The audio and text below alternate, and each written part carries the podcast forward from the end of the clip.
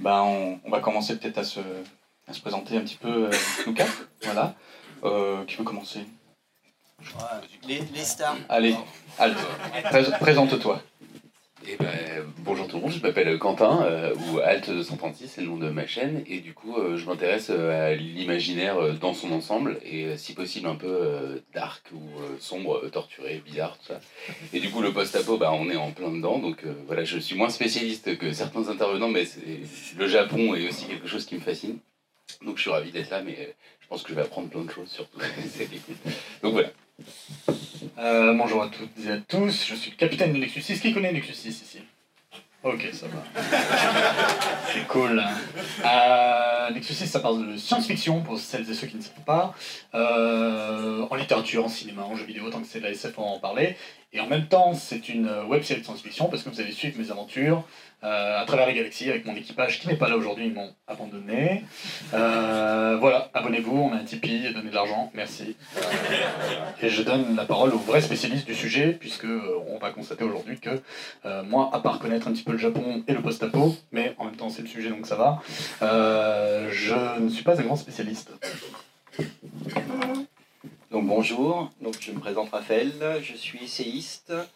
Donc, je travaille essentiellement autour de l'imaginaire populaire, une analyse, et surtout en, particulier l'imaginaire futuriste, ce qu'on appelle la science-fiction. Et en parallèle, je travaille sur l'imaginaire post-apo.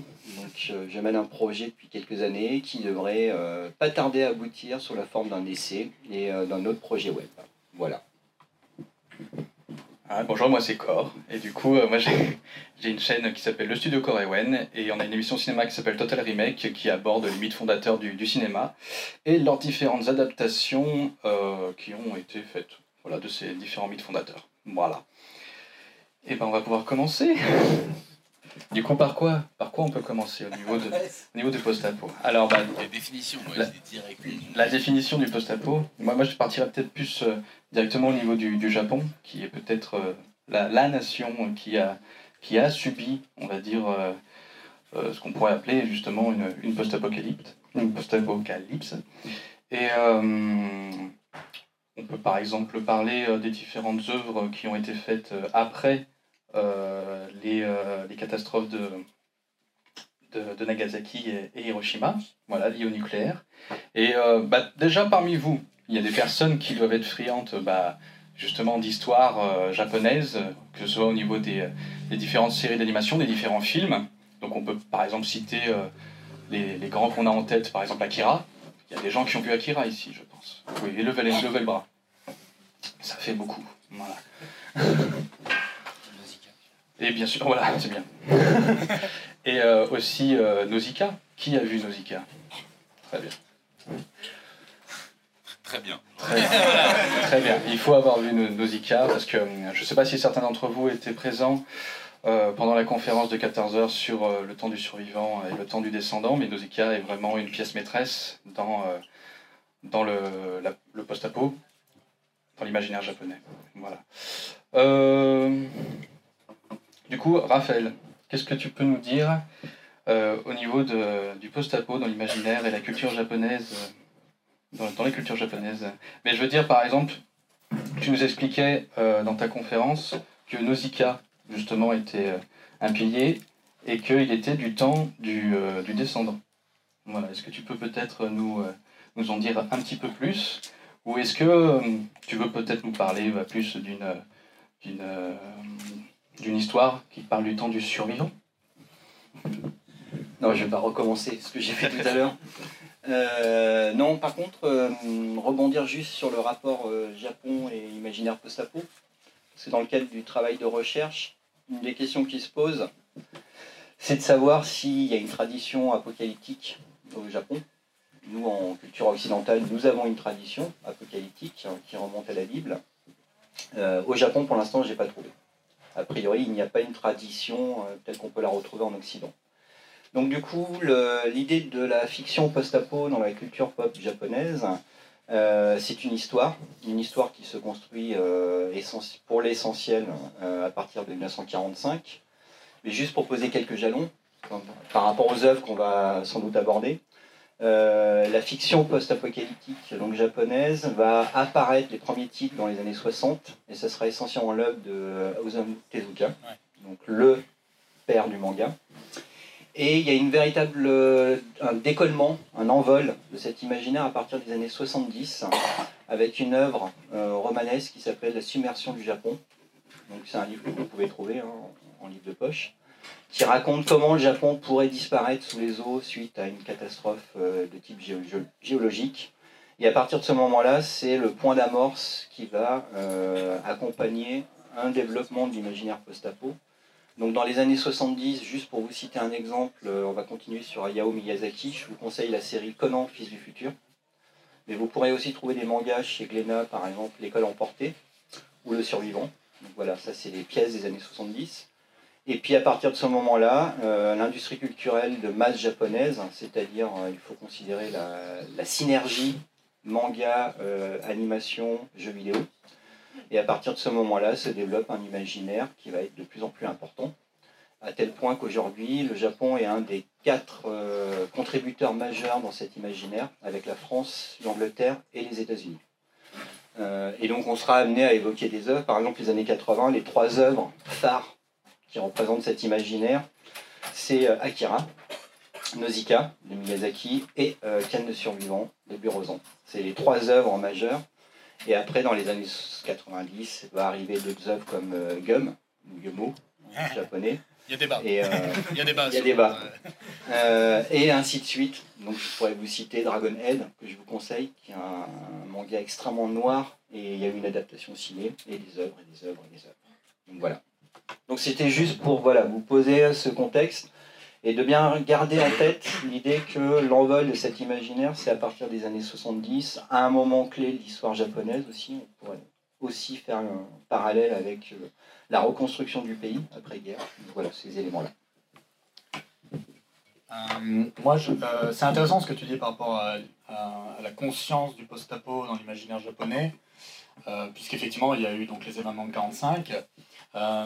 Alors, j'ai pas d'études sociologiques euh, pointues sur le sujet, mais moi j'ai quand même toujours eu le sentiment que quand on vit dans un pays qui a toujours connu des, tremblements de terre majeurs, des tsunamis, des typhons, et quand même des catastrophes, enfin c'est quand même un pays qui est sur la rencontre de trois plaques tectoniques, c'est des seuls, c'est le seul du monde qui est dans cette situation géographique.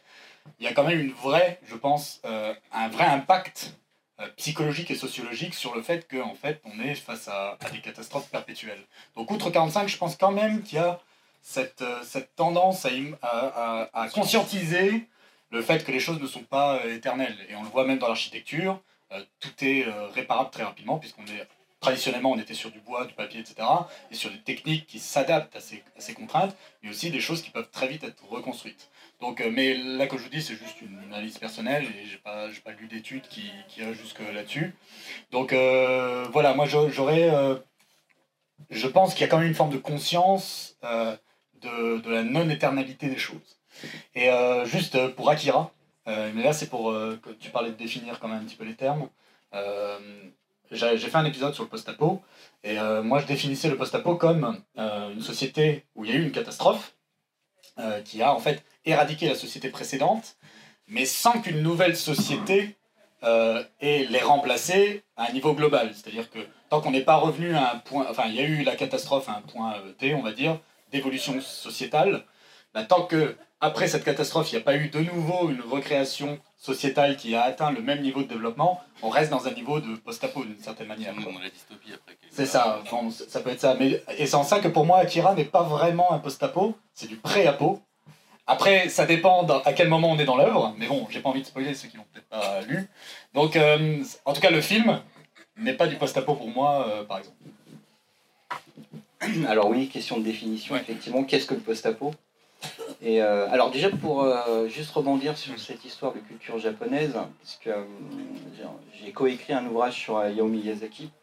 Donc j'ai travaillé avec mon collègue Gaël, avec au Japon, vit avec une japonaise, donc qui m'a amené toute cette dimension d'une culture traditionnelle que je n'avais pas, que je ne maîtrisais pas forcément.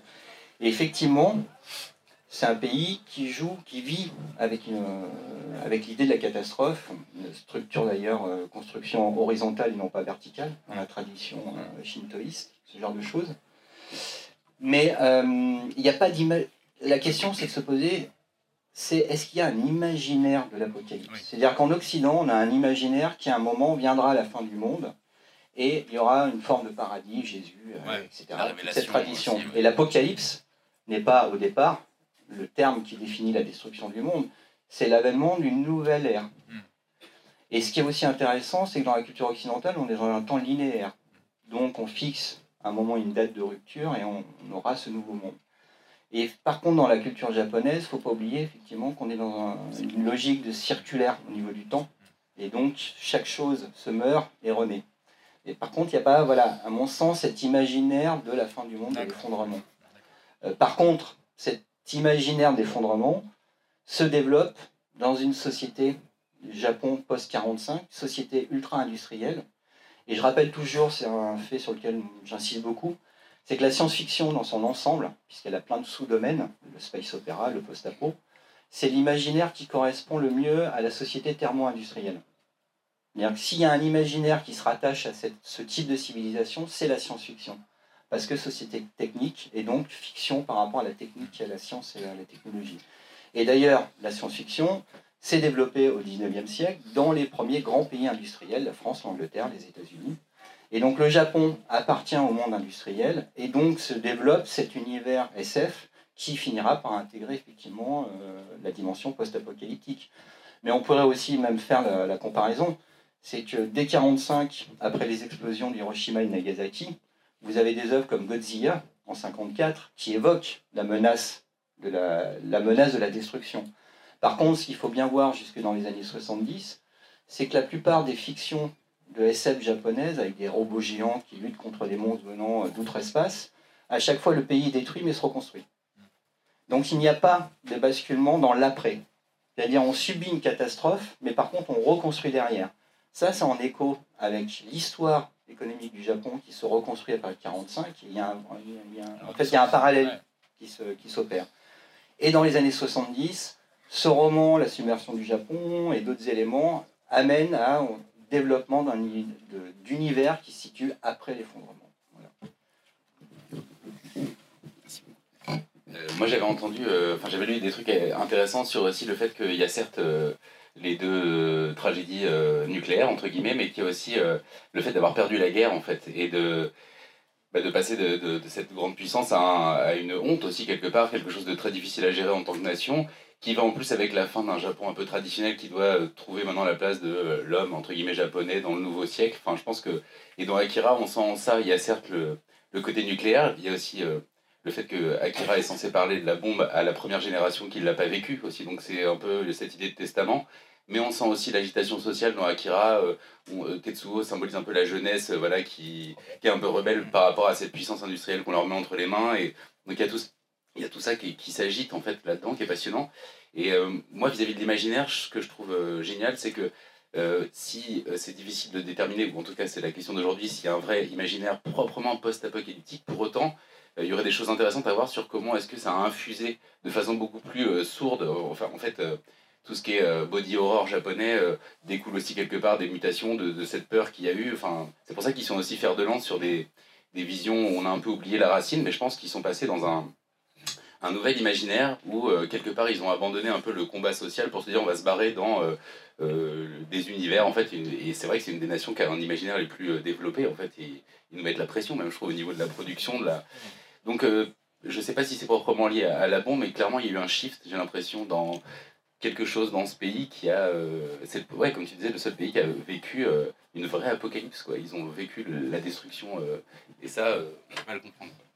Juste pour aller un petit peu plus loin et comme ça tu pourras répondre. moi, j'ai vu la différence par rapport à Fukushima. Je, je, vivais au Japon quand il y a eu Fukushima, moi j'ai vécu quelques temps au Japon. Et par rapport à un événement comme Hiroshima et Nagasaki, qui a été déjà qui une première en fait dans l'histoire de l'humanité. Là où la catastrophe nucléaire d'une centrale nucléaire, on avait déjà connu ça avec euh, Tchernobyl. Euh, quand j'y ai vécu et qu'on m'a rapatrié, qu'on m'a obligé à rentrer en fait, euh, mes amis japonais ne comprenaient pas. C'est-à-dire ils avaient aucune conscience de, de la problématique nucléaire qui était en train de se créer parce que des informations, parce que parce que en fait, ils ne s'en inquiétaient pas. Il y avait une forme de fatalisme aussi par rapport à ça. et ça a été un événement moins marquant euh, Hiroshima et Nagasaki, évidemment, parce que moins de morts aussi, etc. Donc c'est assez intéressant de voir ce fatalisme. Et du coup, cet aspect renaissance dont tu parlais, moi je l'ai vraiment retrouvé, c'est-à-dire que voilà, il n'y avait pas d'inquiétude particulière, c'est assez fou quoi. Alors à noter d'ailleurs pour le nucléaire euh, civil, ça c'est intéressant parce que j'en discute en ce moment avec mon éditeur euh, et qu'il euh, y a d'autres personnes on en a discuté, c'est que euh, l'incident du nucléaire civil, c'est-à-dire l'impact que ça peut avoir comme catastrophe, est quasiment pas traité dans l'imaginaire post-apo. Comme si cette catastrophe, qui est, euh, dont les conséquences seront terribles, on le sait, euh, comme si on a décidé de l'occulter. Et il existe très très très très peu d'œuvres qui traitent de ce type de Il y catastrophe. a Stalker, les jeux un peu qui ont ça, mais c'est rare. C'est euh, voilà, il y a quelques romans, il y a très très peu de choses. Et même au Japon, justement, ce qui est intéressant, c'est qu'il y a très peu d'œuvres qui abordent euh, la catastrophe euh, nucléaire civile. Il y a Copélion, qui est un manga qui a été en, animé, mais qui est sorti juste avant euh, Fukushima. Par contre, Fukushima, il y a eu quand même des mangas hein, qui ont exploré le, a, a posteriori, mais je me dis, cette idée d'inconscience à l'égard du nucléaire civil, c'est parce que, un, on a un manque d'information, et puis parce que si on commence à aborder vraiment l'impact de, cette catastrophe, euh, c'est voilà, trop, trop noir. Je voudrais revenir juste sur trois, trois éléments. L'ASF japonaise, euh, et peut-être de manière générale l'imaginaire pop japonais, euh, je pense qu'elle a une capacité à en fait à ingurgiter, à digérer tous les apports extérieurs et à les retraiter selon une perspective qui est vraiment purement locale, nationale. Et c'est la grande force, comme je dis, d'associer l'universel et le particulier. Et euh, pour le post-apo, pour le sujet là, euh, les Japonais ont une capacité euh, extraordinaire d'avoir assimilé toutes les influences et d'avoir recréé des œuvres qui sont typiquement japonaises. Pour Akira, pour les questions de définition, Akira, on va dire au sens strict, est une œuvre post-apocalyptique parce que le début du récit se déroule 20 ans après la Troisième Guerre mondiale. Euh, et Mais que- la société est globale et organisée quand même. alors la société est globale, mais pourquoi? Alors ça c'est une petite parenthèse. Dans le terme des... euh, L'effondrement n'entraîne pas nécessairement ou systématiquement la destruction de la civilisation. Il existe plusieurs cas. Vous avez un, l'effondrement de la civilisation entraîne la régression et donc le retour de l'humain sur une forme de nouvelle préhistoire. Mais vous avez aussi des univers où vont se côtoyer des entités ultra-technologiques et des entités néo-barbares, néo-tribales et autres. Et vous avez d'autres cas de configuration où la civilisation ne s'est pas effondrée. Et là, je pourrais citer par exemple euh, Appleseed, pour rester dans l'imaginaire euh, japonais. Dans Appleseed, la Terre a été détruite par une guerre de type classique, non atomique pour le coup, et il n'existe plus qu'une seule cité, Olympus, qui devient le symbole de la technologie. Donc la civilisation n'a pas disparu. Elle s'est simplement réorganisée par rapport à une catastrophe. Et alors pour un autre exemple qui moi est... Mais juste, Alors pour moi, du coup, elle n'atteint pas le même niveau qu'avant la catastrophe. C'est en ça que ça va être post-apo. Autant Appleseed, euh, Appleseed, c'est entre les deux. Hein, Mais c'est pas, euh, pas au niveau technologique, voilà. c'est au niveau des relations commerciales, sociales, etc. tu vois. Au niveau global. Au niveau global. Mais euh, je vais citer un autre exemple qui n'est pas, euh, là pour le coup, euh, qui vient de l'imaginaire japonais, mais c'est des romans américains, euh, Flèche, Feed, de Mira Grant. Et ce qui est intéressant, c'est un roman d'apocalypse zombie, et qui nous décrit une société 20 ans plus tard. Et euh, simplement, dans cette société, il y a des zones contaminées qui appartiennent aux zombies, et le reste, de- et d'autres territoires où la civilisation s'est maintenue.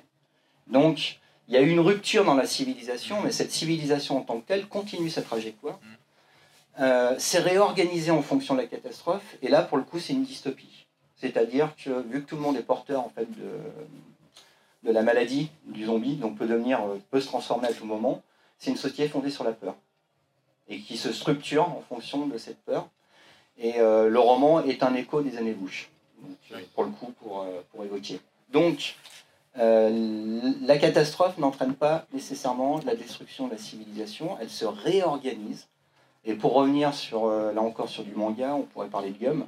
Gum, tu as le, ceux d'en bas, ceux qui survivent, tu as la cité ultra-technologique. Donc la civilisation n'est pas morte, elle s'est réorganisée, restructurée vers quelque chose. Et alors Oui, généralement, mais sa nature a profondément changé. C'est là Ah, mais- où moi la. la catastrophe, la Ah, catastrophe, Mais d'habitude, on dit que je parle trop fort, alors faut savoir quand même.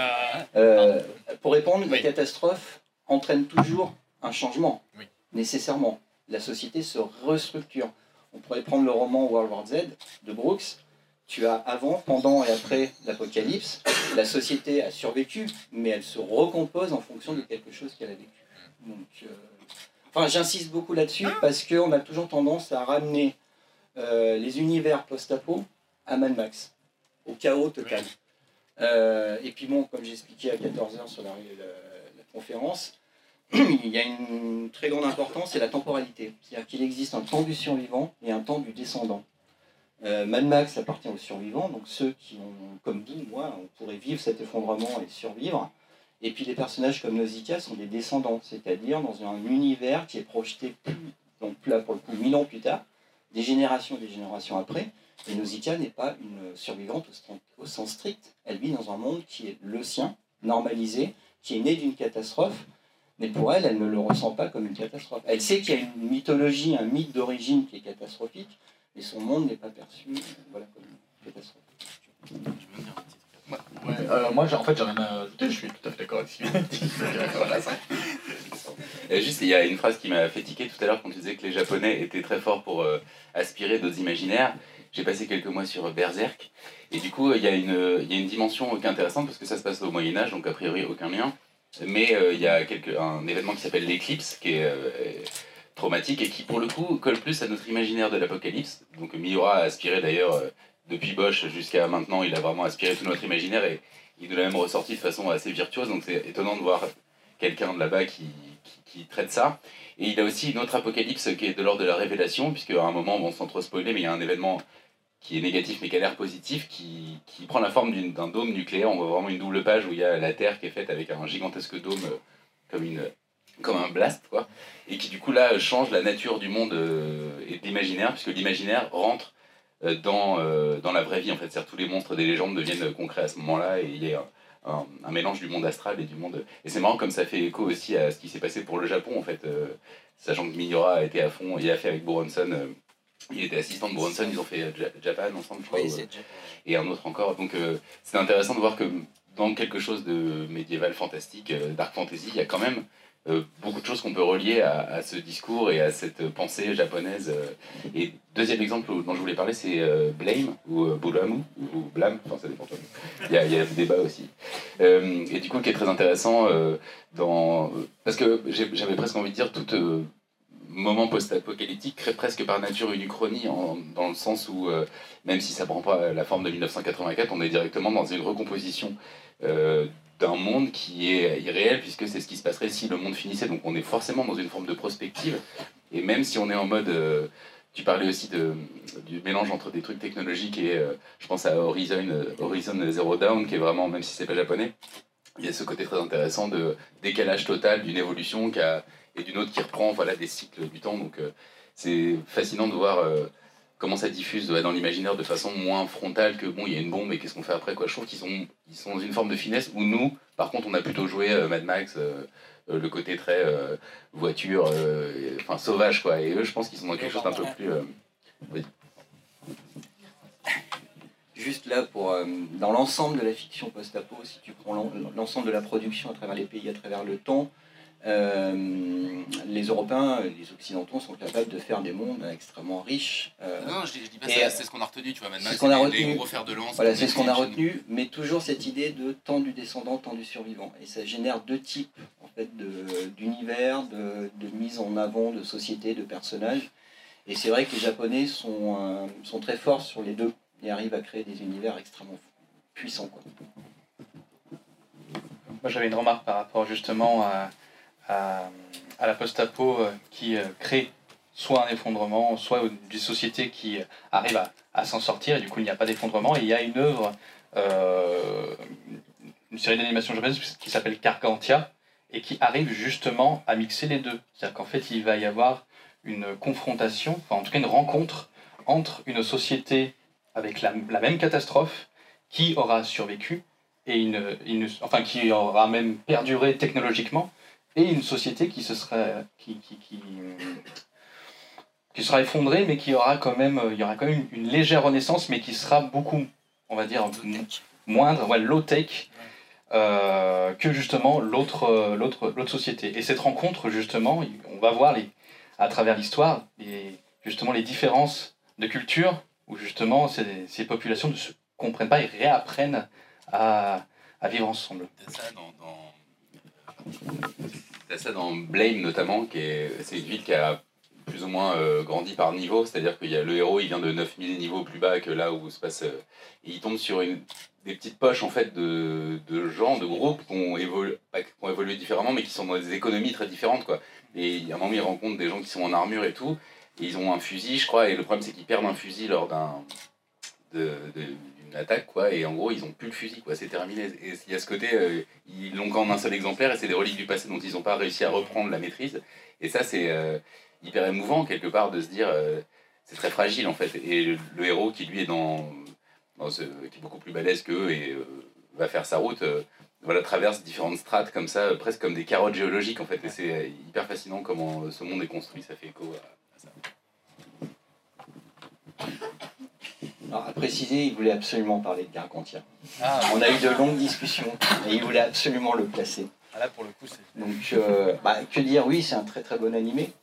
Mais euh, ça illustre un des propos que j'ai euh, tenus tout à l'heure sur le rapport des territorialités dans le post-apo. Vous avez en fait trois modèles qui sont récurrents, qu'on retrouvera systématiquement dans toutes les œuvres. C'est le modèle de ceux d'en dessous, ceux d'en dessus, ceux qui vivent sous le sol et ceux qui vivent à la surface. Et vous avez un deuxième modèle qui est le rapport entre ceux qui sont restés à la surface, ceux la Terre, et ceux qui sont réfugiés dans l'espace. Ça, c'est le deuxième modèle. Et le troisième modèle, c'est l'intérieur et l'extérieur. On l'a un petit peu évoqué. Euh, et euh, le LEM fonctionne aussi sur ce principe-là. Euh, mais c'est du temps du survivant, du temps du descendant, puis ça se passe dans un très très loin futur.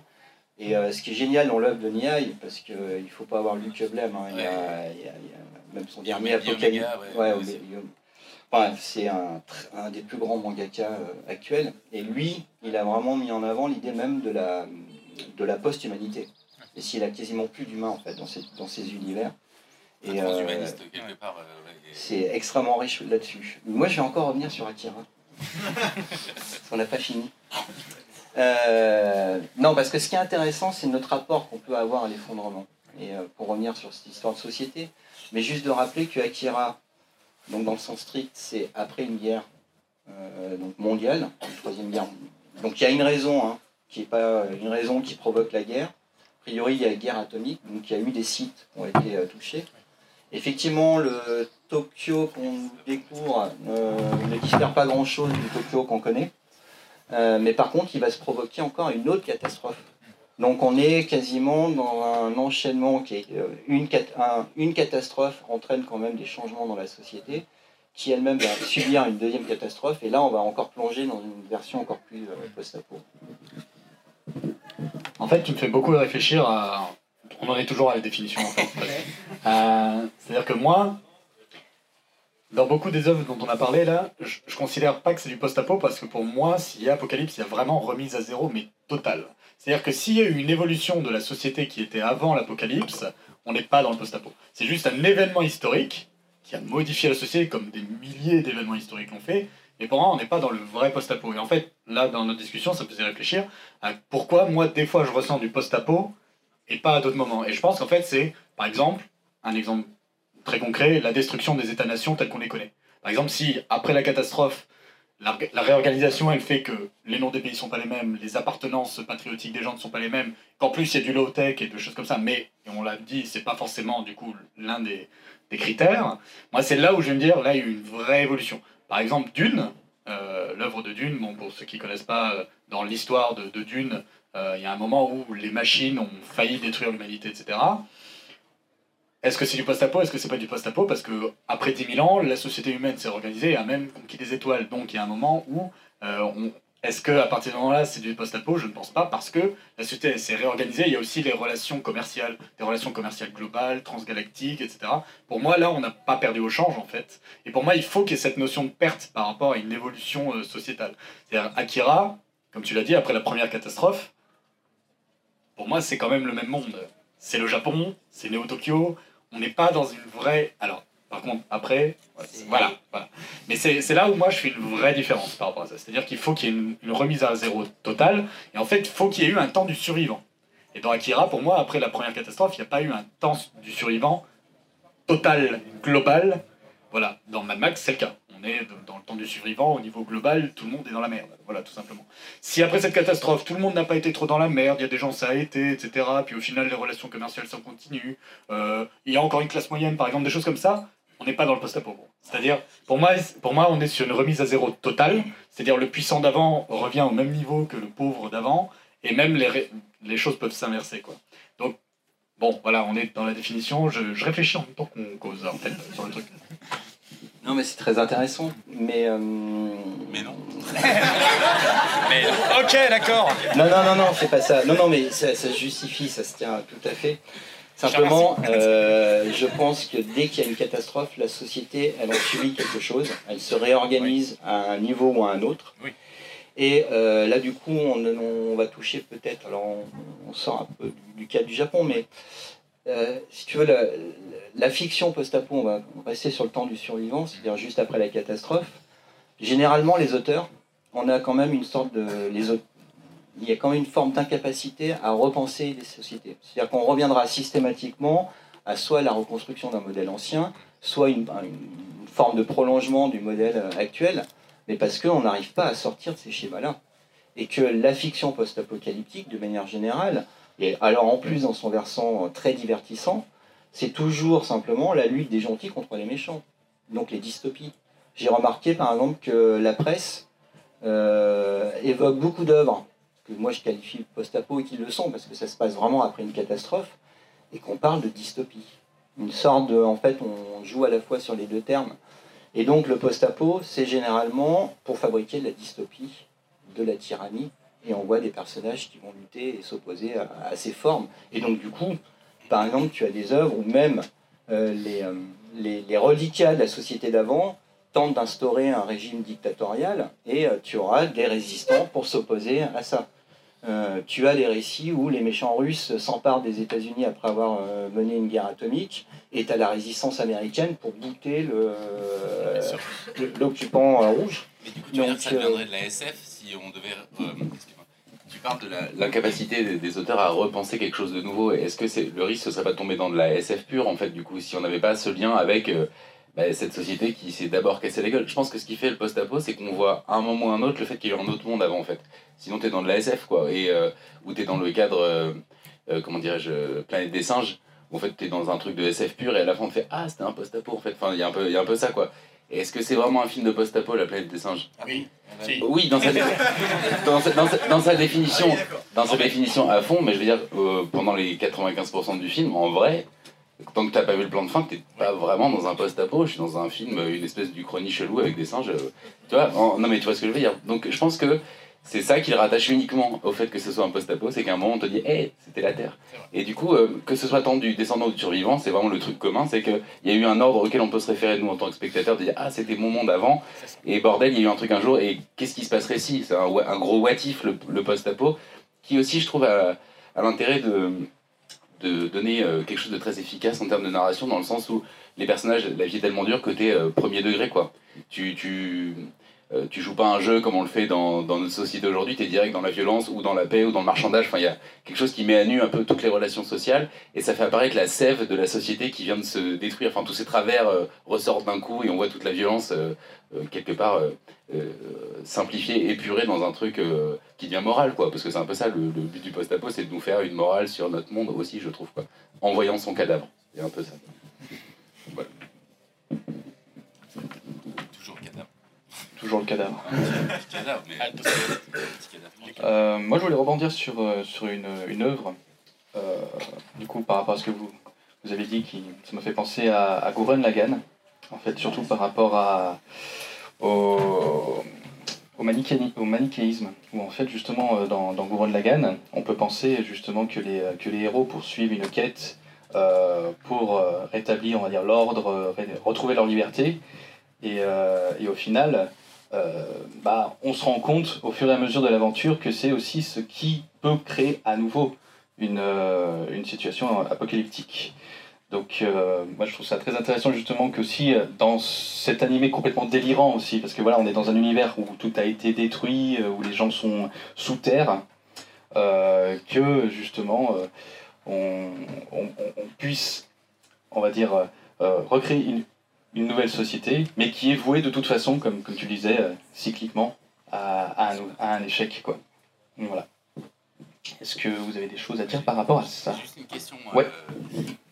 euh, Est-ce qu'il y aurait, euh, outre euh, le- les schémas purement presque clichés post-apocalyptiques, est-ce que cet événement a changé quelque chose dans l'imaginaire euh, japonais? Enfin, on évoquait un peu le tout tout à l'heure. Est-ce que, euh, mais par diffusion, c'est-à-dire que 30-40 ans après, quand les premières vagues euh, de Godzilla, euh, voilà, la mutation génétique, on a passé cette vague-là qui était assez frontale et explicable, est-ce qu'aujourd'hui ça a changé leur façon d'imaginer? Enfin, est-ce que toi tu le perçois par exemple Parce qu'ils ont quand même vécu. euh, je pense qu'on a l'imaginaire qu'on se fabrique, qu'on mérite, qui dépend de notre histoire. Et nous, ce qui fait qu'en Europe, on a cet imaginaire-là, comme tu le disais, ça vient de centaines d'années d'histoire, etc.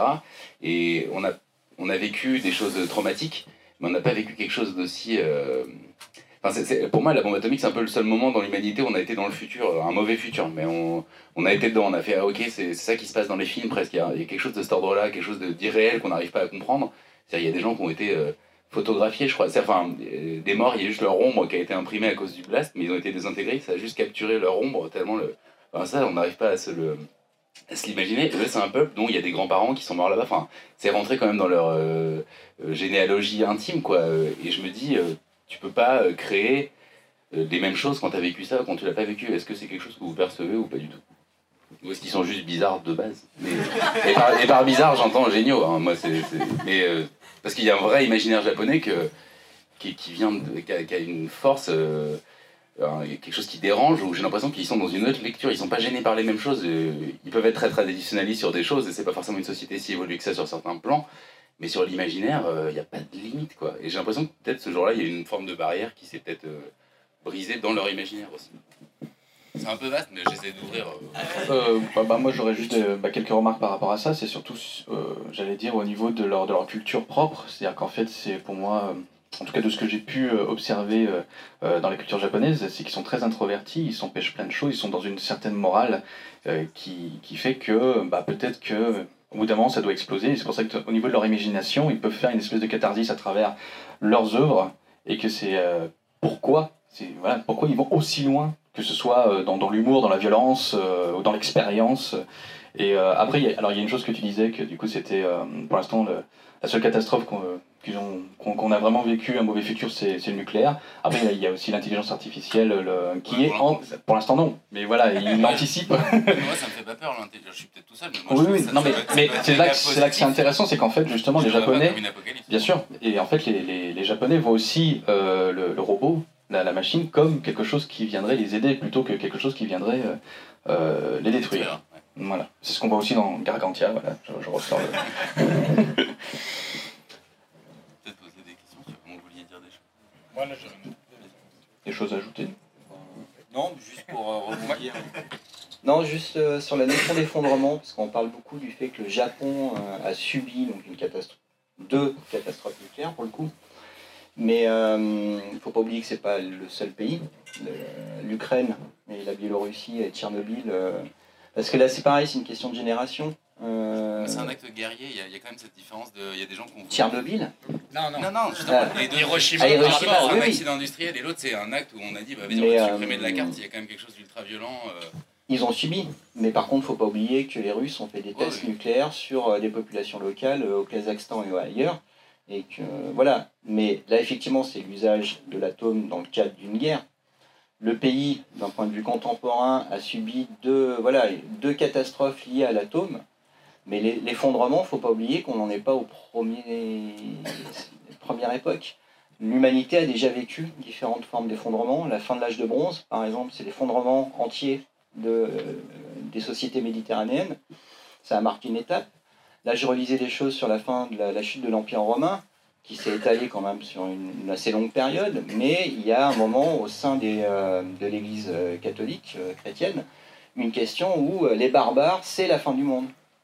Donc on a déjà vécu, et effectivement, on prend une machine à remonter dans le temps, on va voir des citoyens romains à l'époque, peut-être qu'ils ont le sentiment, et ils ont sans doute, ils avaient le sentiment de vivre une fin du monde. Donc euh, voilà. Donc c'est vrai que là, le Japon, c'est simplement le pays qui a subi deux catastrophes atomiques liées à quelque chose qui a marqué et imprégné toute l'histoire du XXe siècle, Sauf que ça faisait des ou la années. deuxième moitié. Ça faisait des années qu'on le fait mon... euh. C'est juste que sauf que dans l'imaginaire collectif mondial, ça faisait des années qu'on associait la bombe à la fin du monde. C'est-à-dire que eux, c'est chez vous qu'on a testé la fin du monde quand même. Tu vois, dans, en tout cas dans ce que nous on projette dedans. Et même si ça a été que de villes, ça a été un effondrement euh, total. Ça a montré au monde. Et là, tout le monde s'est dit, ok, ouais, on le fait plus quoi. Enfin, c'est quand même. euh, Alors, ok, ils étaient nazis. Ça, j'avoue, ça méritait mieux une petite bombinette. Mais, euh, mais pas. L'air de gris, l'air de gris. L'air de gris, s'il Voilà. Désolé. Bon. Ah, ils étaient potes. Désolé. Désolé. Fallait pas. Mais. euh, Parle pas comme ça de l'Empire, c'est pas Bref, mais euh, il y a quand même ça, tu vois, c'est pas genre un accident, euh, même si les Russes ils ont fait des trucs chauds, y a pas de souci, mais dire, eux ils ont vécu ce que le monde entier considérait comme la fin du monde, donc ils sont obligés de faire avec ça aussi, euh, quelque part. Et effectivement, ça a marqué l'imaginaire euh, post-45, Godzilla, euh, voilà, l'ombre de la bombe est toujours là. Près de dire l'influence, l'impact que ça a eu, moi je vais pas avancer jusque-là, je dis c'est clair qu'il y a eu une influence, une incidence, que ça a produit quelque chose dans l'imaginaire, et que pour même la science-fiction de manière générale, euh, comment dire, il y a euh, ce processus de, comment dire, euh, la spécificité de la science-fiction japonaise, c'est surtout dans la manière dont elle traite certains sujets. Euh, donc de dire si tous ces événements, tu vois, la, bombe, tout ça, de quelle manière ça a influencé, on peut le montrer. L'impact, je ne vais pas m'avancer là-dessus, euh, parce que voilà, il y a. Mais. Euh, ça y est, je suis en train de- d'oublier, de perdre le. Cette histoire de science-fiction japonaise, euh, cette capacité à absorber donc euh, voilà toutes les, euh, les influences et donc les spécificités. Voilà, je reviens sur ce que je voulais dire. Ce qui est intéressant, alors là, je resterai sur la fiction post-apo pour le sujet, c'est que par exemple, l'imaginaire japonais traite son rapport à la machine n'est pas le même qu'en Occident. En Occident, on a le droit à Terminator ou Battlestar Galactica, c'est-à-dire la machine est notre ennemi, au moment où elle va prendre. euh, Là, je viens de me lire un roman australien, j'ai perdu le titre, où c'est une colonie martienne avec quelques scientifiques. Il y a une guerre atomique sur Terre et en fait, on découvre que c'est une IA qui a provoqué la guerre. Donc, on est en Occident dans un rapport très conflictuel avec la machine. Les Japonais, c'est une culture shin- shin- shintoïste, donc toute chose a une existence, a une forme, une âme. Et du coup, ils n'ont pas le même rapport avec la machine. Déjà parce que dans leur quotidien, ils sont en train de faire des tests pour introduire le, le robot, la machine dans leur société. Il y a l'histoire de l'hôtel, là, avec. euh, ils ont licencié la moitié d'ailleurs des employés euh, robotiques. Non. Ça marchait pas. Euh, mais du coup, dans la fiction post-apo, euh, tu prends Gum, tu prends Blame, il y a quand même des machines, ou Apple Seal avec euh, Brieros, le cyborg. Si c'est une machine qui provoque une tentative de catastrophe, souvent on trouvera une astuce avec d'autres machines pour pouvoir opposer ça. Donc on n'a pas le même rapport. Et du coup, ce qui est intéressant dans l'imaginaire post-apo japonais, pour ne rester que sur ce domaine-là, c'est euh, la manière de pouvoir créer des univers qui effectivement diffèrent parce qu'ils ont une dimension japonaise qui va rentrer. Nausicaa, pour moi, si c'est une œuvre aussi importante, c'est parce que c'est une fusion, une alchimie entre le rétrofuturisme, c'est-à-dire le fait d'avoir euh, dans la même image des chevaliers en armure avec des fantassins avec des fusils et des nefs volantes. Ce qu'on appelle le ré- voilà, ce mélange-là. Euh, donc il y a un apport très occidental sur le, le peuple des Tolmecs, et tu sens par exemple une influence purement euh, asiatique, euh, japonisante sur les dorks. Et c'est cette façon de fusionner. Et Miyazaki, il développe dans son, dans son récit, je parle surtout moi du manga, hein, qui est beaucoup plus développé, il aborde des choses qui sont typiquement japonaises dans ses réflexions, et en même temps, il y intègre toutes les grandes thématiques de la science-fiction, qu'elles soient occidentales, européennes. Et moi, c'est cette force-là. Et du coup, chaque œuvre voilà, japonaise, mais même des œuvres comme Dragonhead, euh, elle nous renvoie à ce qui est voilà, la société japonaise en utilisant un postulat euh, de voilà, la destruction avec le mont Fuji. Mais ça amène pas forcément comment dire, la même réflexion que pourrait faire un auteur américain euh, ex-GI qui a vécu euh, la guerre d'Afghanistan, qui revient et qui raconte un roman d'apocalypse zombie avec des super soldats qui massacrent tout le monde. C'est voilà, il y a des rapports qui sont, qui sont différents. Mais c'est cette grande richesse. Donc le robot, c'est un exemple, mais euh, il y a d'autres manières aussi. En tout cas, sur toute la dimension cyberpunk, euh, les Japonais sont été les plus forts dans cette façon d'avoir d'abord mis, en, comment dire, vie, de l'avoir animé, cet imaginaire qui est au départ un imaginaire américain, qui lui n'a pas été capable de, le- transposer à, l'image. Les Japonais l'ont fait, Ghost in the Shell, c'est la grande œuvre. Euh, et en plus, c'est eux qui ont intégré donc, ces influences cyberpunk dans le post-apo de manière brillante. Euh, parce que tout à l'heure, voilà, c'était un aspect aussi que je voulais juste rebondir. On parlait de, de science-fiction. Dans la science-fiction, c'est anticiper ce que sera le monde de demain. Donc ça a évolué à travers le temps. Au 19e, on était dans le progrès social, technique, euh, la civilisation allait évoluer. Après la Première Guerre mondiale et la Deuxième, on rentre dans une vision plus dystopique où euh, on se méfie euh, de tous ces aspects. Et voilà, et j'ai encore perdu. Je suis. Qu'est-ce que je disais Tu parlais des périodes. Ouais, des périodes. Hum, Mélange de genres. Ouais, j'ai un coup de fatigue là. Euh, non, je vais retirer. Tu, veux... Ouais, j'ai un truc. Excusez-moi, j'ai une question. Du coup, euh, dans, dans les œuvres japonaises, est-ce qu'il y a beaucoup d'œuvres cyberpunk post-apocalyptiques ou pas? Vu que vous disiez que... Ah oui, oui, voilà. Et, et j'ai encore une modération à 17h. Euh, vous disiez que en fait, dans, le Japon, dans le Japon moderne, en fait, ils ne voyaient pas la, la technologie comme une menace. Donc moi, ma question, c'est... Vous disiez, vous disiez que euh, dans le Japon moderne, ils ne voyaient pas la technologie comme une menace, si j'ai bien Ah. suivi. Hmm. Mais du coup, ma question, c'est est-ce qu'il y a beaucoup d'œuvres de post-apocalyptique cyberpunk? Est-ce que c'est clair? Enfin, Non, non, il y en a pas mal, oui, oui, effectivement. Donc, euh, ce que je disais tout à l'heure, c'est que euh, donc, les Japonais ont intégré les- donc, le cyberpunk, l'idée du robot, de l'IA, du cyborg, dans, la, dans sa, dans sa science-fiction. Et voilà, j'ai retrouvé ce que je voulais dire. C'était juste de préciser que anticiper le monde de demain, donc les types de sociétés, c'est qu'aujourd'hui, on peut juste constater que anticiper le monde de demain passe systématiquement par la case effondrement ou destruction du monde. Euh, il y a un moment, on pouvait anticiper le monde sans passer par la case de la destruction. À partir des années 70, se met en place un processus, et aujourd'hui, je vais citer la série Dark, une série allemande produite par Netflix.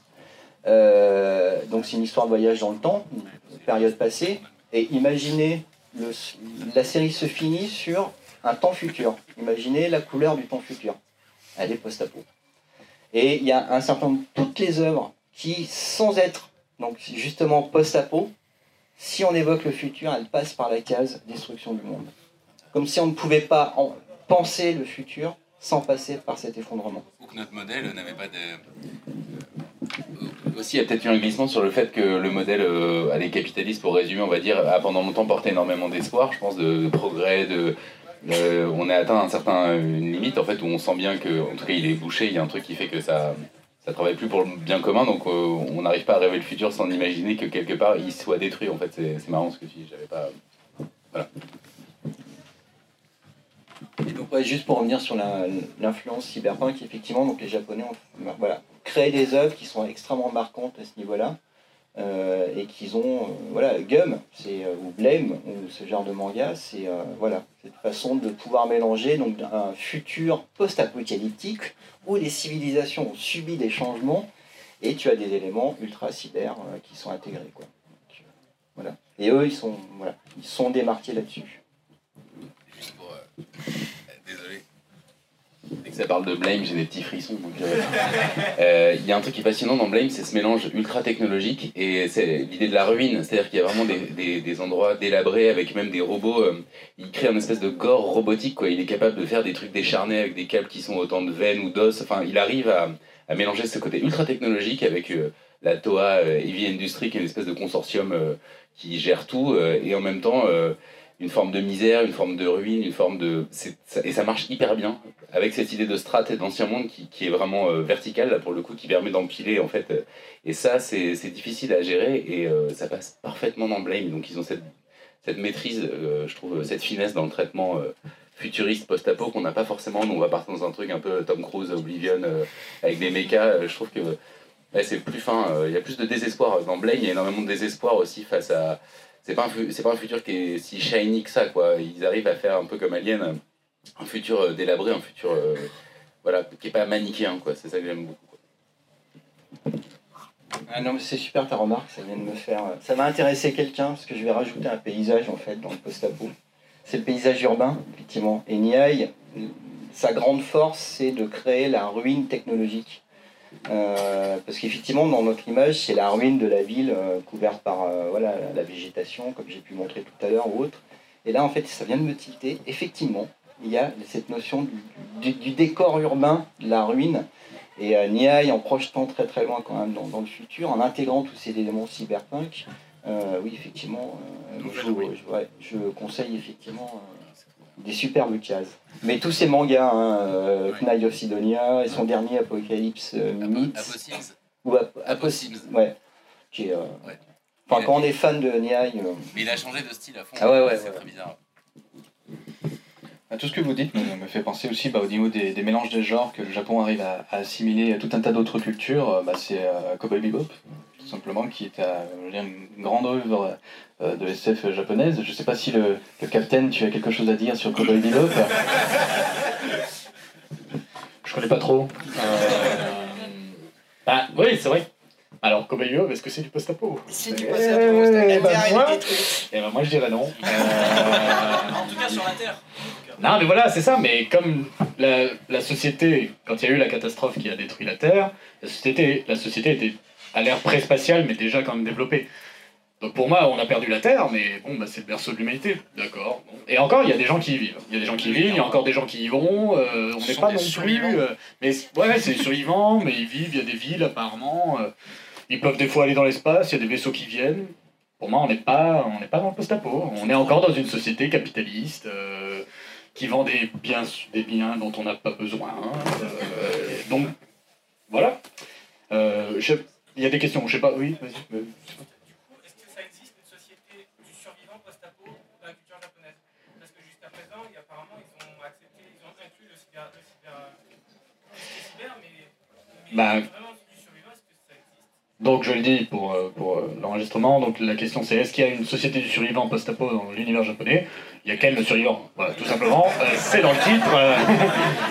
bon, Ken le survivant, on est purement euh, à, à cette période-là, quoi. C'est vrai qu'il n'y en a pas des masses euh, Purement, euh, oui, t'as raison, c'est vrai qu'il n'y en a pas des masses euh, dans la définition stricte euh, qu'on peut voir beaucoup plus ch- chez nous, je trouve, pour le coup, de la solitude, euh, des landes désolées.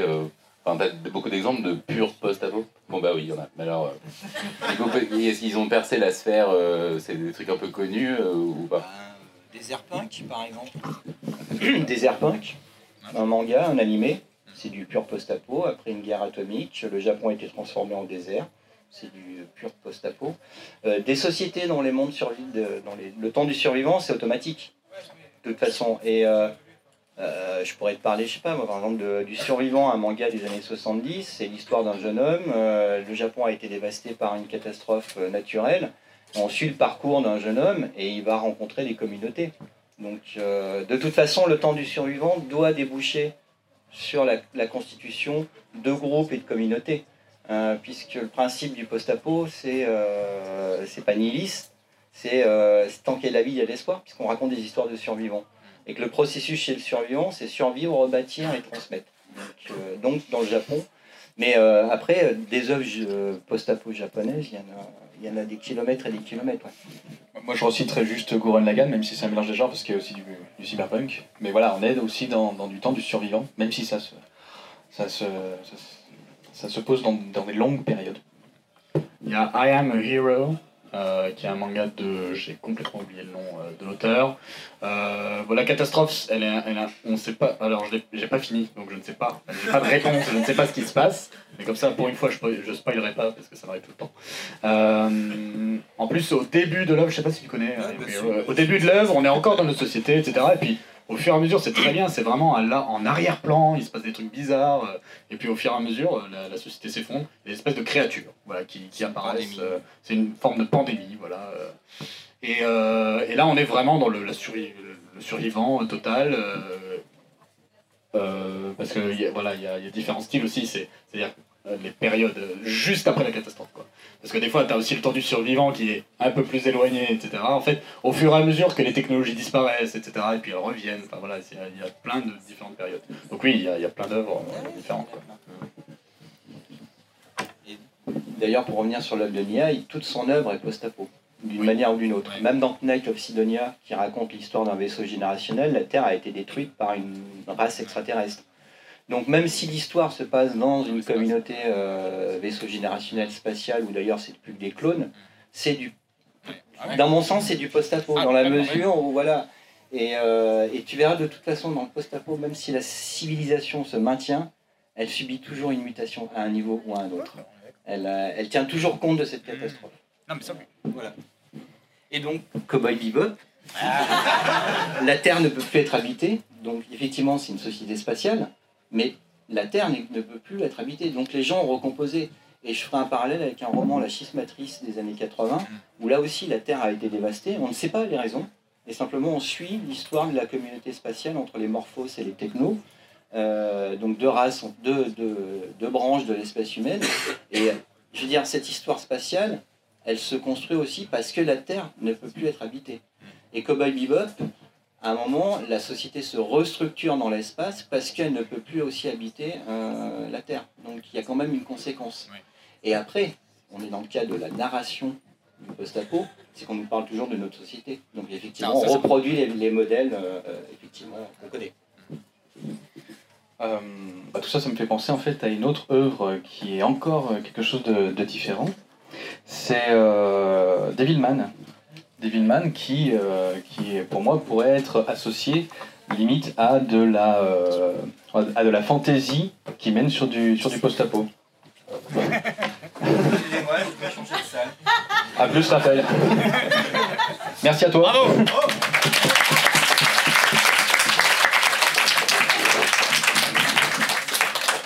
J'ai mon 17 ans, il me fait oui, ça va. Euh, du coup, oui, je, je parlais de, de Devilman. Voilà, Devilman qui. euh, alors, c'est marrant parce que quand on en parlait euh, euh, pendant le processus de programmation des intergalactiques, on disait bah, finalement, en fait, nous sommes dans un monde post-apocalyptique parce qu'en fait, nous sommes le, post-apo des dinosaures, d'une certaine manière. Et, qu'en fait, bah, Devilman, dans une certaine mesure, aborde, aborde ce sujet-là. Et on est vraiment dans de la fantaisie qui arrive jusqu'à bah, une chute, jusqu'à un effondrement post-apo et qui crée un cycle. Et euh, justement, comment les, les Japonais ont réussi à euh, mélanger ce genre à, partir du, du coup de, bah, des sens démoniaques et de, de- vraiment de, de la fantaisie pour arriver jusqu'à ce quelque chose qui ressemble à de, à de la science-fiction. Je ne sais pas si tu as quelque chose à dire là-dessus. euh. Non, non, je suis d'accord Ouais. avec toi. Je trouve ça très bien. Ok, parfait. Moi, j'ai pas vu Devilman. Ah, il faut voir des Devilman, c'est 10 épisodes. Et c'est... Ah, il- Ah, Les produ- Les productions animées de Netflix. euh, Les productions animées Netflix. euh, tu, tu as tort. Mais. Non, mais ils mettent pas assez d'argent, il s'est mal animé, c'est dégueulasse. Je suis désolé, je suis désolé. Et Avengers Endgame, c'était de la merde. Après, il y, en a aussi une autre, bah pareil, je reparlais de Netflix, ça, tu vois, ça va pas te plaire, c'est bah, euh, les Enfants de la Baleine. Où euh, là, on, là, on est vraiment dans, euh, dans j'allais dire, du, euh, du descendant, donc le temps T2, quoi. Où on est dans un monde euh, où qui, on ne comprend même pas comment en fait, ce, ce monde fonctionne, parce qu'on est dans un océan de désert, ou en fait vraiment un océan de sable, où on a des, euh, des, des vaisseaux qui, enfin des vaisseaux qui, qui naviguent sur sur, euh, sur ce désert de sable et euh, où les, les différents personnages développent des pouvoirs et bien sûr ceux qui ont des pouvoirs euh, ont euh, une certaine importance dans, dans l'histoire, ils vont affronter d'autres communautés qui sont dans d'autres vaisseaux. Voilà, typiquement on va dire d'autres œuvres qui sont un mélange de genres lié à la, à la fantasy et à la SF bien sûr. Que dire d'autre? Est-ce qu'il y a des gens qui ont des questions? Ah oui. Tu en as déjà posé une? Ouais. Juste après, je, te- je reviens vers toi. On a vu que la notion donc, de, de post-apocalyptique. on- Ah, excuse-moi. Donc, la notion de post-apo, bon, on peut- il y a débat, hein, visiblement. Est-ce que ça c'en est, est-ce que ça c'en est pas? Alors, du coup, si on prend une, une série à la Evangelion, par exemple, où il y a des impacts, il y a des trucs qui ont été modifiés, il y a des trucs qu'on a gardés, il y a des trucs, en fait, on ne sait pas ce que c'est que des trucs. Où est-ce que vous la classez? Pour moi, on est clairement dans du, euh, dans du post-apo euh, survivant. On, on est clairement là-dedans. Survivant et, j'allais dire, un peu descendant aussi. Mais, euh, donc, il y en a. Oui, oui, oui, euh, tout à fait. Mais après, voilà, moi, moi, comme j'ai envie de dire, enfin, presque tout est post-apo pour moi, euh, à partir du moment où nous sommes le, le post-apo des dinosaures. Même. T'aurais dû commencer par ça, mec. Non, pour moi, Evangelion n'est pas du post-apo. moi, c'est ce que j'appelle du pré-apo, euh, pour pas spoiler, mais euh, voilà.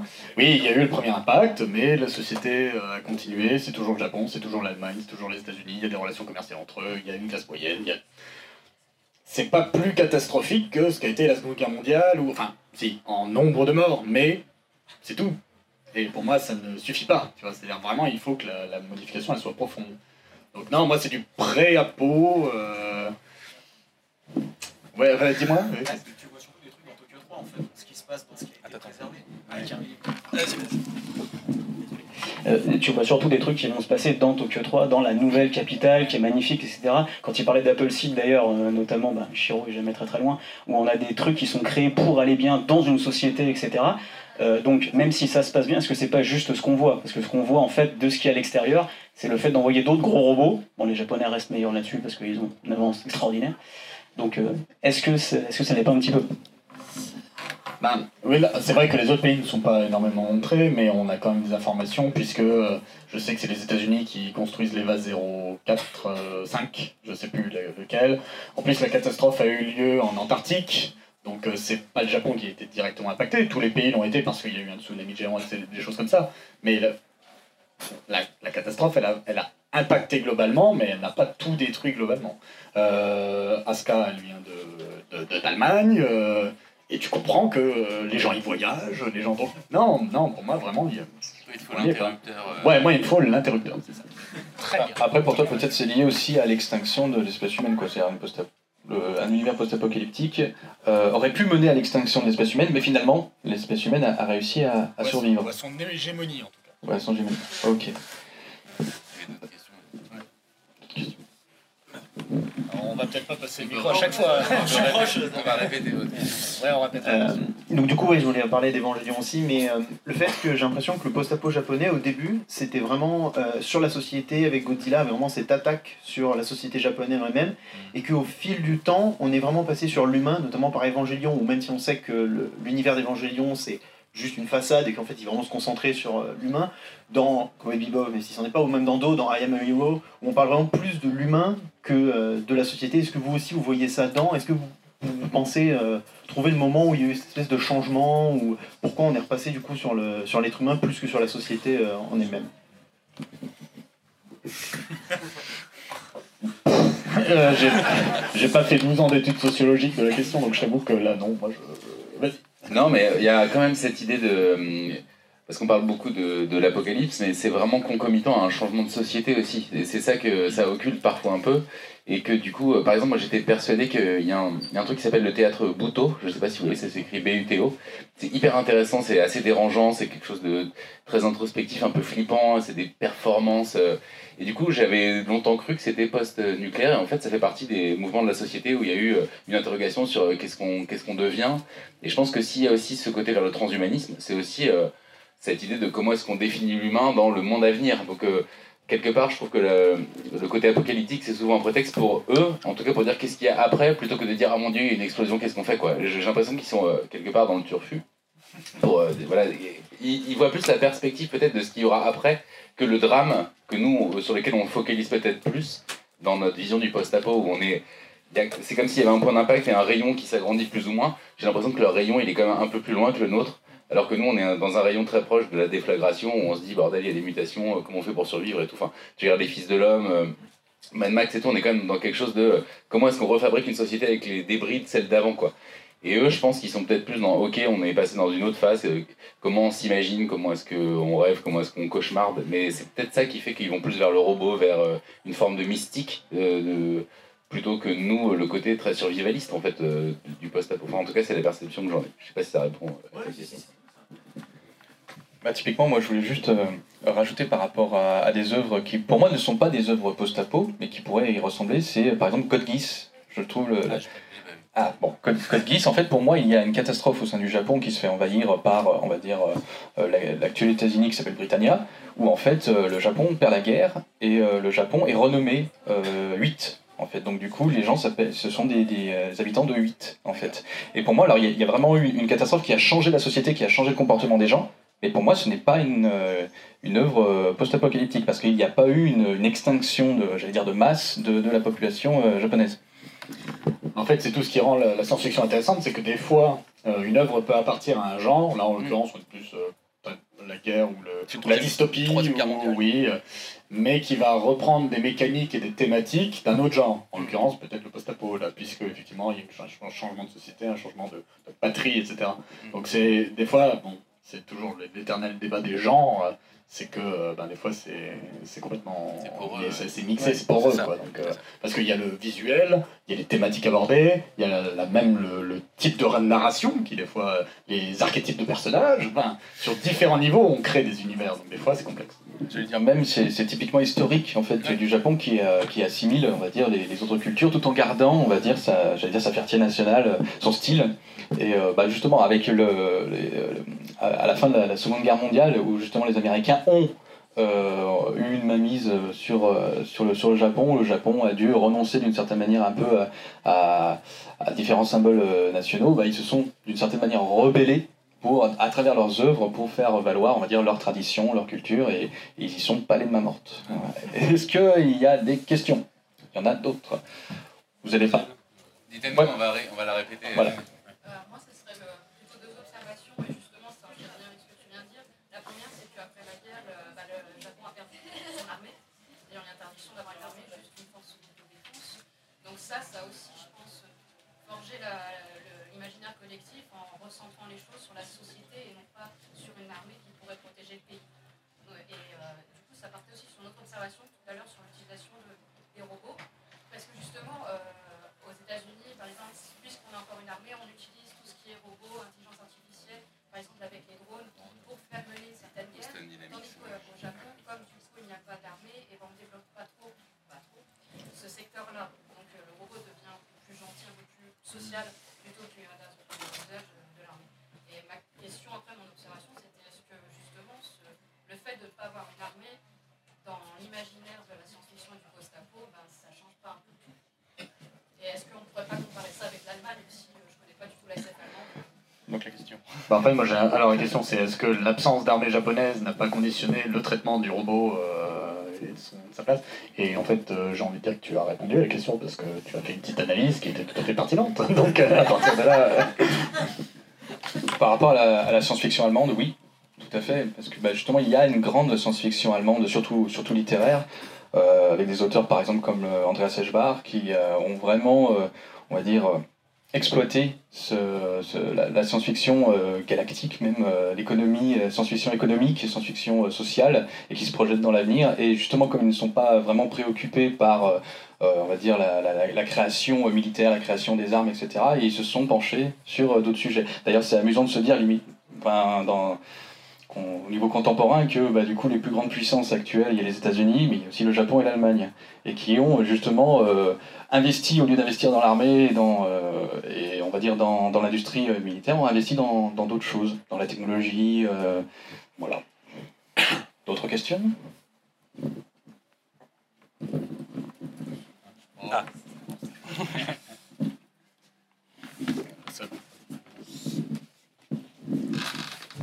D'abord, euh, une observation. Euh, juste par rapport à ce que vous disiez là sur le, le petit rayon euh, de, des,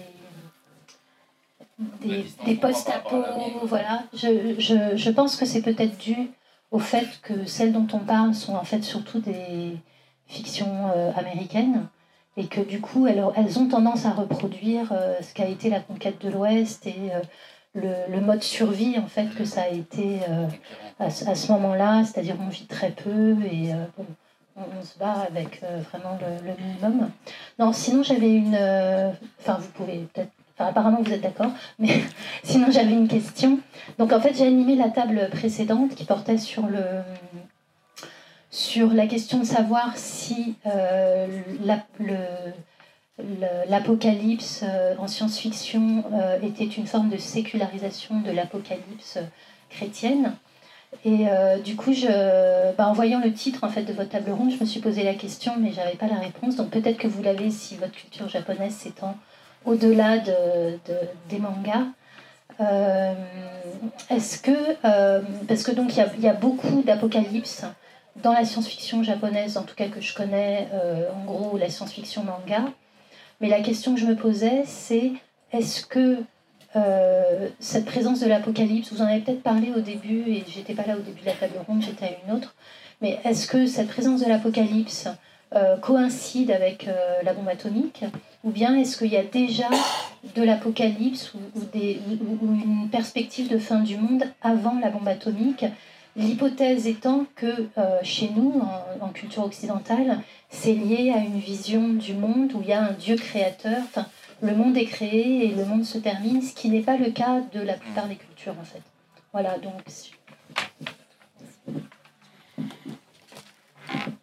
Euh, tout à fait, Raphaël en a parlé au, début où justement la, on va dire la culture occidentale est liée à une apocalypse biblique et alors que du coup le, le Japon est plutôt euh, absent, enfin du coup cyclique et n'a pas cette, euh, ce- cette vision apocalyptique là, sauf bien sûr avec la fin de la Seconde Guerre mondiale.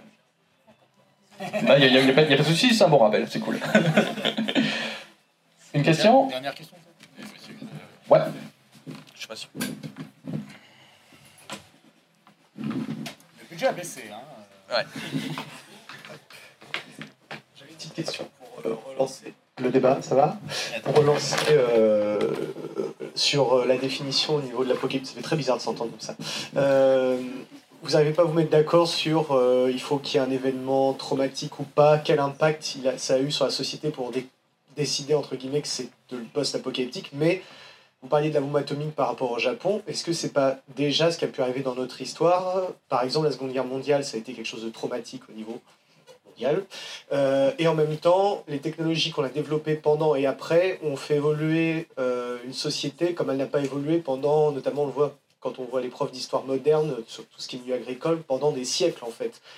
Donc ça me rappelait aussi à ce niveau-là Jinro, par exemple, le film, qui, euh, par le réalisateur de Ghost in the Shell, qui n'est pas du post-apo, on est plus dans l'Uchronie. Sauf qu'on a bien un cataclysme. Le premier plan du film, c'est une explosion atomique. Euh, on nous met un Japon euh, fascisant suite à ça, avec euh, des espèces de soldats à mi-chemin entre un Terminator et un SS. Donc je sais que ça fait peur. Et euh, toute une histoire, euh, justement, qui tourne autour de ça. Donc on n'est pas, franchement, euh, dans une destruction totale des rapports, un peu d'ailleurs la Cowboy Bebop, mais pourtant, on est bien dans un renversement de, régime complet avec un fascisme extrêmement fort. Et du coup, où est-ce que vous situez ça? Bon courage. Je sais pas si je sais pas si je réponds bien à ta question. Arsène, parce que je suis en face. Hop. Euh, si je réponds bien à ta question, Euh, mais euh, je pense qu'en fait c'est ce que disait tout à l'heure Renaud sur les motifs. Sur- le capitaine sur les motifs. Pardon, il y a une question de grade. pas. Euh, non, pas du tout. Euh, c'est une voiture, Renault. ça n'a- Euh, euh, du coup, j'ai perdu ce que je voulais dire. En gros, c'est que je pense que euh, le motif de, de la post-apo, il peut. Enfin, c'est ce que je disais tout à l'heure, il est dans l'Uchronie, il est dans la dystopie. Je pense que, euh, par exemple, Tetsuo, The Iron Man, qui est l'histoire d'un mec qui a un accident de voiture et qui se change en machine, tu peux le voir comme euh, une mini-apocalypse personnelle. En fait, il y a, il y a beaucoup de motifs. Je pense que ça emprunte. Il y a eu un premier noyau de films post-apo japonais qui étaient très frontaux sur les conséquences directes, etc. Et d'autres où on est plus dans, on reprend des éléments euh, matriciels de narration qui sont intéressants et qui pourraient s'appliquer à d'autres histoires. Et je pense que à gauche, on avait quelqu'un qui était sur, qui fait de la recherche dessus, qui est sur une définition très précise, presque scientifique. Et d'autres où nous, on a plus un, point de vue de spectateur où on retrouve des choses euh, de l'ordre de cette po- porosité entre les genres. Tu vois, c'est difficile. Euh, Jinro est un peu post-apo, un peu euh, uchronie, un peu dystopie. Enfin, ça devient, au bout d'un moment, je pense qu'on est dans une logique de recréation aujourd'hui, de mélange, et que ça devient difficile aujourd'hui de dire ça c'est purement post-apo, c'est un peu beaucoup de choses en même temps.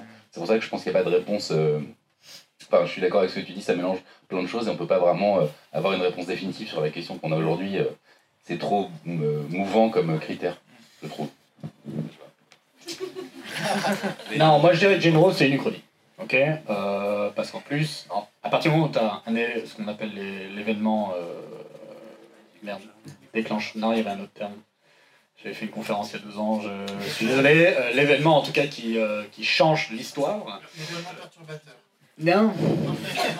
Bon. La rupture. euh, Bon, enfin bref, il y a un événement qui change l'histoire. Voilà, c'est tout.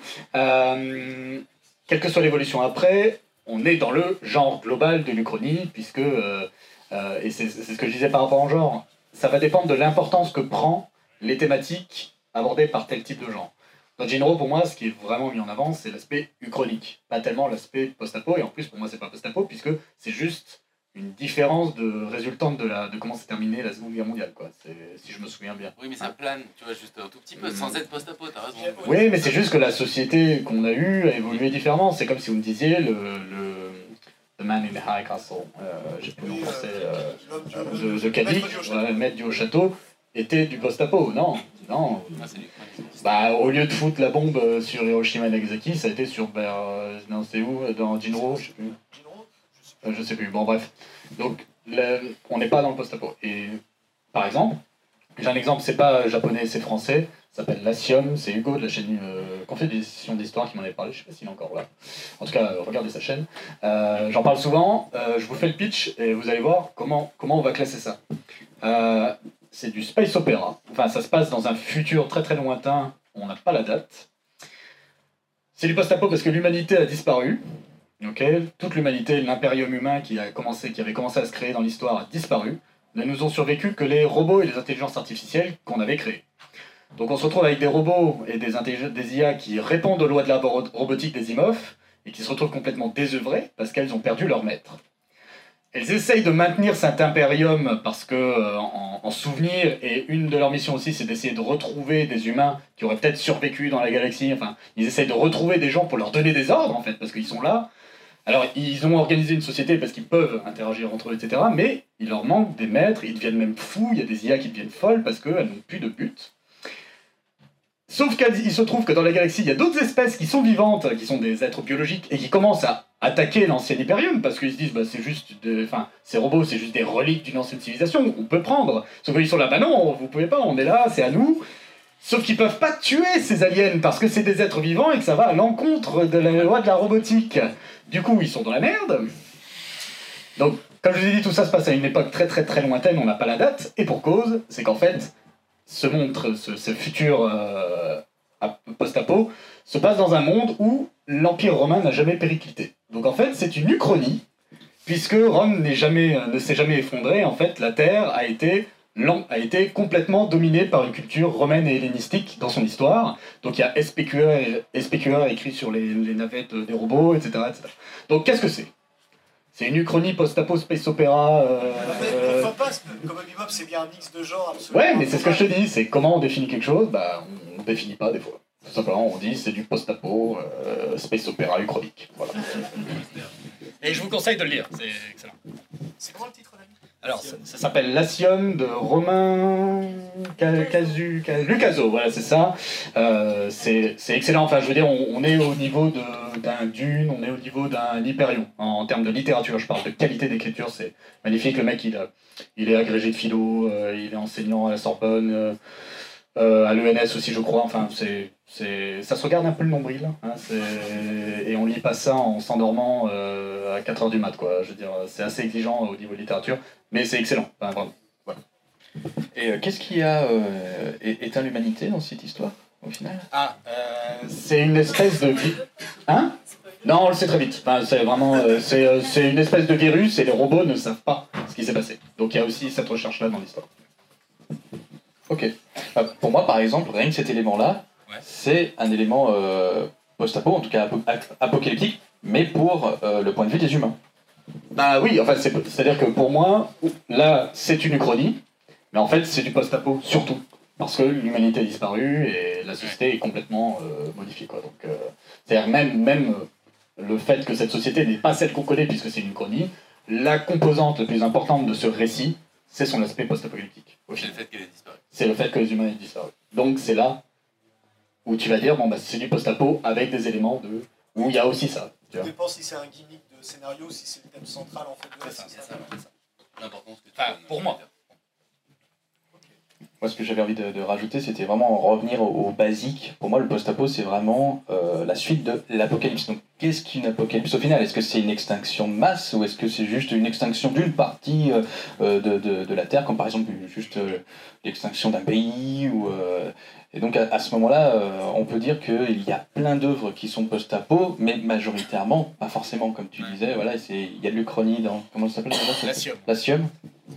Et euh, voilà, après peut-être définir qu'est-ce que- qu'est-ce qu'une apocalypse. Il y a des, j'allais dire une apocalypse, euh, comme, comme disait Raphaël, apocalypse euh, voilà, nucléaire, apocalypse écologique, politique, sociale, et- etc.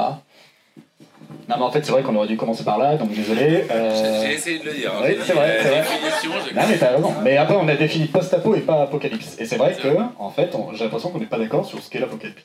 Et moi, c'est simple. L'apocalypse, c'est remise à zéro totale de toute la société au niveau global, quel que soit ce niveau global. C'est-à-dire que si ta société est transgalactique ou euh, transplanétaire, il faut que chaque planète de ton, euh, de ton cadre ait été détruit ou revienne à zéro. Quoi. Si c'est juste la Terre, ça veut dire que c'est juste la Terre. S'il y a une survivance de ta société dans un autre cadre, c'est-à-dire Cowboy Bebop, donc ok, la Terre a été détruite, mais il y avait déjà Mars terraformé, Titan terraformé, etc., etc., etc., et ben en fait, c'est pas du post-apo, parce qu'il y a une survivance de ta société. Pour moi, voilà, il faut vraiment que l'ensemble de la globalité de l'humanité dans son organisation et ses relations soit remise à zéro. Voilà, pour moi. Ben, en fait, euh, pourquoi vous vous êtes pas entendu tout à l'heure C'est parce que euh, toi, tu es dans la définition japonaise, mec, et lui, il était dans la définition européenne. Parce que le- la définition européenne, comme il le disait, c'est un changement d'air. Et du coup, dans ce cadre de changement d'air, qui, en plus, ça veut dire révélation apocalypse, donc c'est euh, c'est un peu badant parce qu'il y a l'ange, l'antéchrist qui va arriver, etc. Mais il y, a, y a des anges qui vont buter le dragon. Enfin, il y a quand même ce côté changement d'air qui peut annoncer après coup en fait quelque chose de positif ou en tout cas de pas forcément euh, destructeur. Alors que toi, t'es plus dans la traduction euh, moderne en fait de l'apocalypse qui est de dire euh, on va tous crever quoi. Et c'est deux choses différentes en fait, même si elles sont liées par tout un tissu de références et de, de troncs communs. Pour autant, bah, c'est deux acceptions différentes. Et dans lui, sa vision européenne, il a raison de dire que du coup, ta def est pas bonne, mais toi, dans la def qu'on a sur le Japon à proprement parler, je suis presque plus d'accord avec toi, dans le sens où post-apo, c'est après le drame. Et c'est vrai que cette idée d'interrupteur, je, je le comprends parce que c'est beaucoup plus franc, beaucoup plus tranché que euh, euh, what if, si demain les nazis gagnent, qu'est-ce qui se passe? Et c'est vrai que bah, on pourrait dire notre monde est mort, c'est un autre monde, et pour autant c'est toujours la survivance de quelque chose. C'est donc ça, je, vous avez tous les deux raison, mais je te rejoins plus sur le thème d'aujourd'hui, et comme il est pas là, je peux le dire du coup. On lui répétera. On lui répétera. Est-ce que c'est pas là-dessus que vous rejoignez sur le côté, euh, vous voyez l'apocalypse du survivant par rapport On voyait la différence entre l'apocalypse côté survivant et descendant, et du coup, vu qu'au Japon c'est plus cyclique, ils ont tendance, comme disait tout à l'heure, euh, j'ai oublié son nom. Raphaël. Raphaël, à savoir euh, développer le descendant, parce que comme on est dans un cycle, bah, il faut bien redémarrer et recréer quelque chose, tandis que chez nous, euh, l'apocalypse c'est quasiment en fait, euh, c'est- la finalité, et puis souvent les œuvres, quand ça nous montre ce qu'il y a derrière, c'est presque plus une fin de vie, une espèce de, de mort lente qu'une véritable société qui revit. Je veux dire, Mad Max, on n'a pas l'impression que ça va exactement devenir un jardin euh, florissant derrière.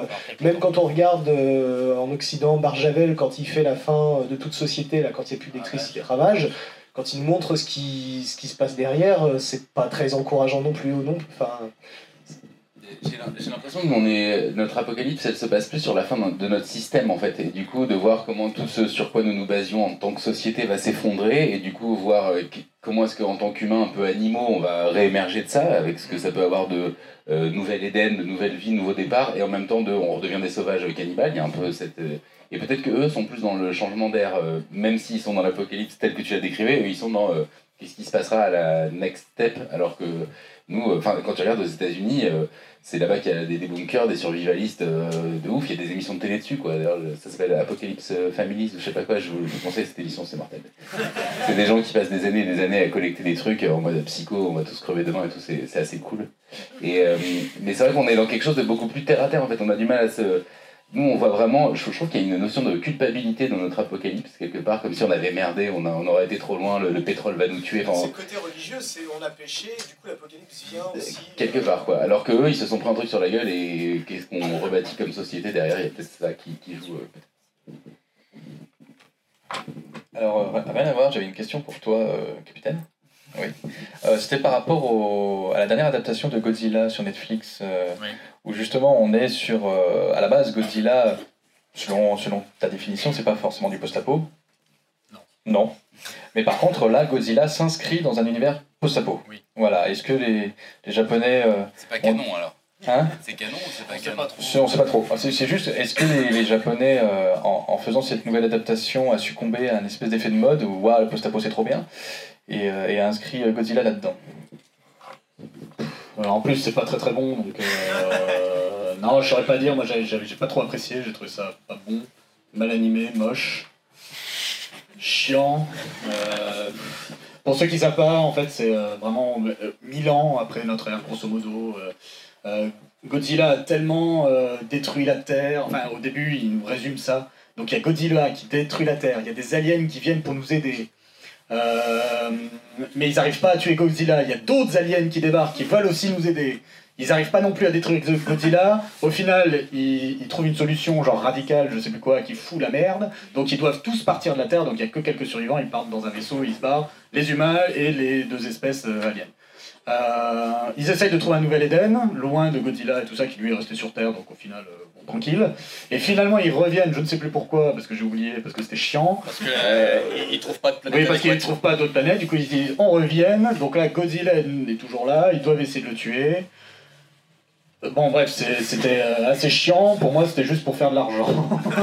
Euh, après il y a une petite réinterprétation du mythe de Godzilla, oui, le, le mettre dans ce cadre post-apo, mais pour moi vraiment c'était- c'est assez basique. Bon, il y, a- y a quand même des réflexions sur la religion, sur, parce qu'il y a aussi une religion, qu'im- qu'importe l'une de ces espèces extraterrestres, etc. Il y a des aspects intéressants, mais c'est mal animé, c'est en 3D. Vous savez, il y a beaucoup d'animés Netflix qui utilisent ce même moteur graphique là en 3D.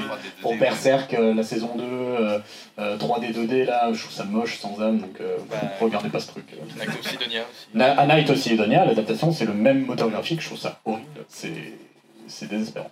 Voilà, euh, ne regardez pas ce truc, euh, c'est le même studio. je- Oui, oui, Polygon Pictures. c'est Ils font pas que des trucs mauvais. Non, c'est- c'est- non, mais pas mauvais en termes de narration et d'histoire, si tu veux, mais c'est moche. Enfin, moi, je trouve ça pas beau. C'est- C'est tout, voilà. Une question. Pour du coup, je vais parler comme ça. Euh, pour vous, pour qu'une œuvre soit post-apo, il faut que ce qui se passe dedans le soit, ou que l'univers en entier le soit. Ah. Euh, imaginons, nous, la France, on se fait bombarder la gueule. Bon, Le récit se passe en France, on ne peut pas sortir de France, il y a des frontières, on imagine. Est-ce que si ça se passe sur un survivant dans la France, ce sera du post-apo, ou vu que le reste de la planète vit, ça n'en sera pas Et ça, 28 jours plus tard, on peut. euh, Oui, non, avec même. Stalker, même Ouais. Stalker, parce que l'univers de Stalker, c'est post-apo dans son cadre géographique, mais en dehors, tout va bien. Bah, non, mais c'est ce qu'on disait, c'est-à-dire que euh, le, le- là, le- l'aspect visuel est post-apo, etc., mais après, si tu sors de ce cadre euh, géographique, tu sais que le monde évolue, euh, enfin, normalement. Oui, euh, en fait, ça, ça, a l'air de post-apo, ça a la saveur du post-apo, ça a une thématique du post-apo, mais si on voulait être pointilleux, on dirait c'est pas du post-apo parce que la société en entier n'est pas détruite. Mais là, ce serait un peu chiant. Euh, C'est une question de. Tu poses la question du traitement en fait au cinéma. Et euh, je trouve ça fascinant parce que tu peux avoir des films qui sont a priori post-apo et en fait c'est un truc intimiste, un buddy movie de, de, de potes dans une chambre. Enfin, c'est vrai que tu peux jouer le décalage et euh, t'as des films qui n'ont pas l'air post-apo et en fait euh, ils vont l'être complètement dans leur thématique, dans ce qui se passe dans les personnages, etc. Euh, J'ai pas vu Mélancolia, mais tu vois, ça pourrait être. euh, On est ce- prêt à peau. euh, je- on, est, on est prêt à peau, mais du coup, tu peux très bien imaginer ce qui se passe après Mélancolia. Enfin, je- Non, Eh ben, ce sera un film très chiant. Que les- c'est fini. C'est fini, ben, Il n'y a plus rien. Deux heures de noir, tu vois, ça peut être stylé. Mais du coup, voilà, je pense à la question du traitement, et effectivement, c'est très intéressant. Tu peux jouer avec des codes au point que tu as des contre-pieds qui font que non, c'est pas vraiment du post-apo, alors que ça en a toutes les cases cochées. Rien à ajouter, c'était très intéressant. Autre question Mais- Ok. Bah. on peut ça a l'air bon. Ouais. Ça a l'air bon. On termine là-dessus. Et bah, merci à vous pour, pour votre écoute.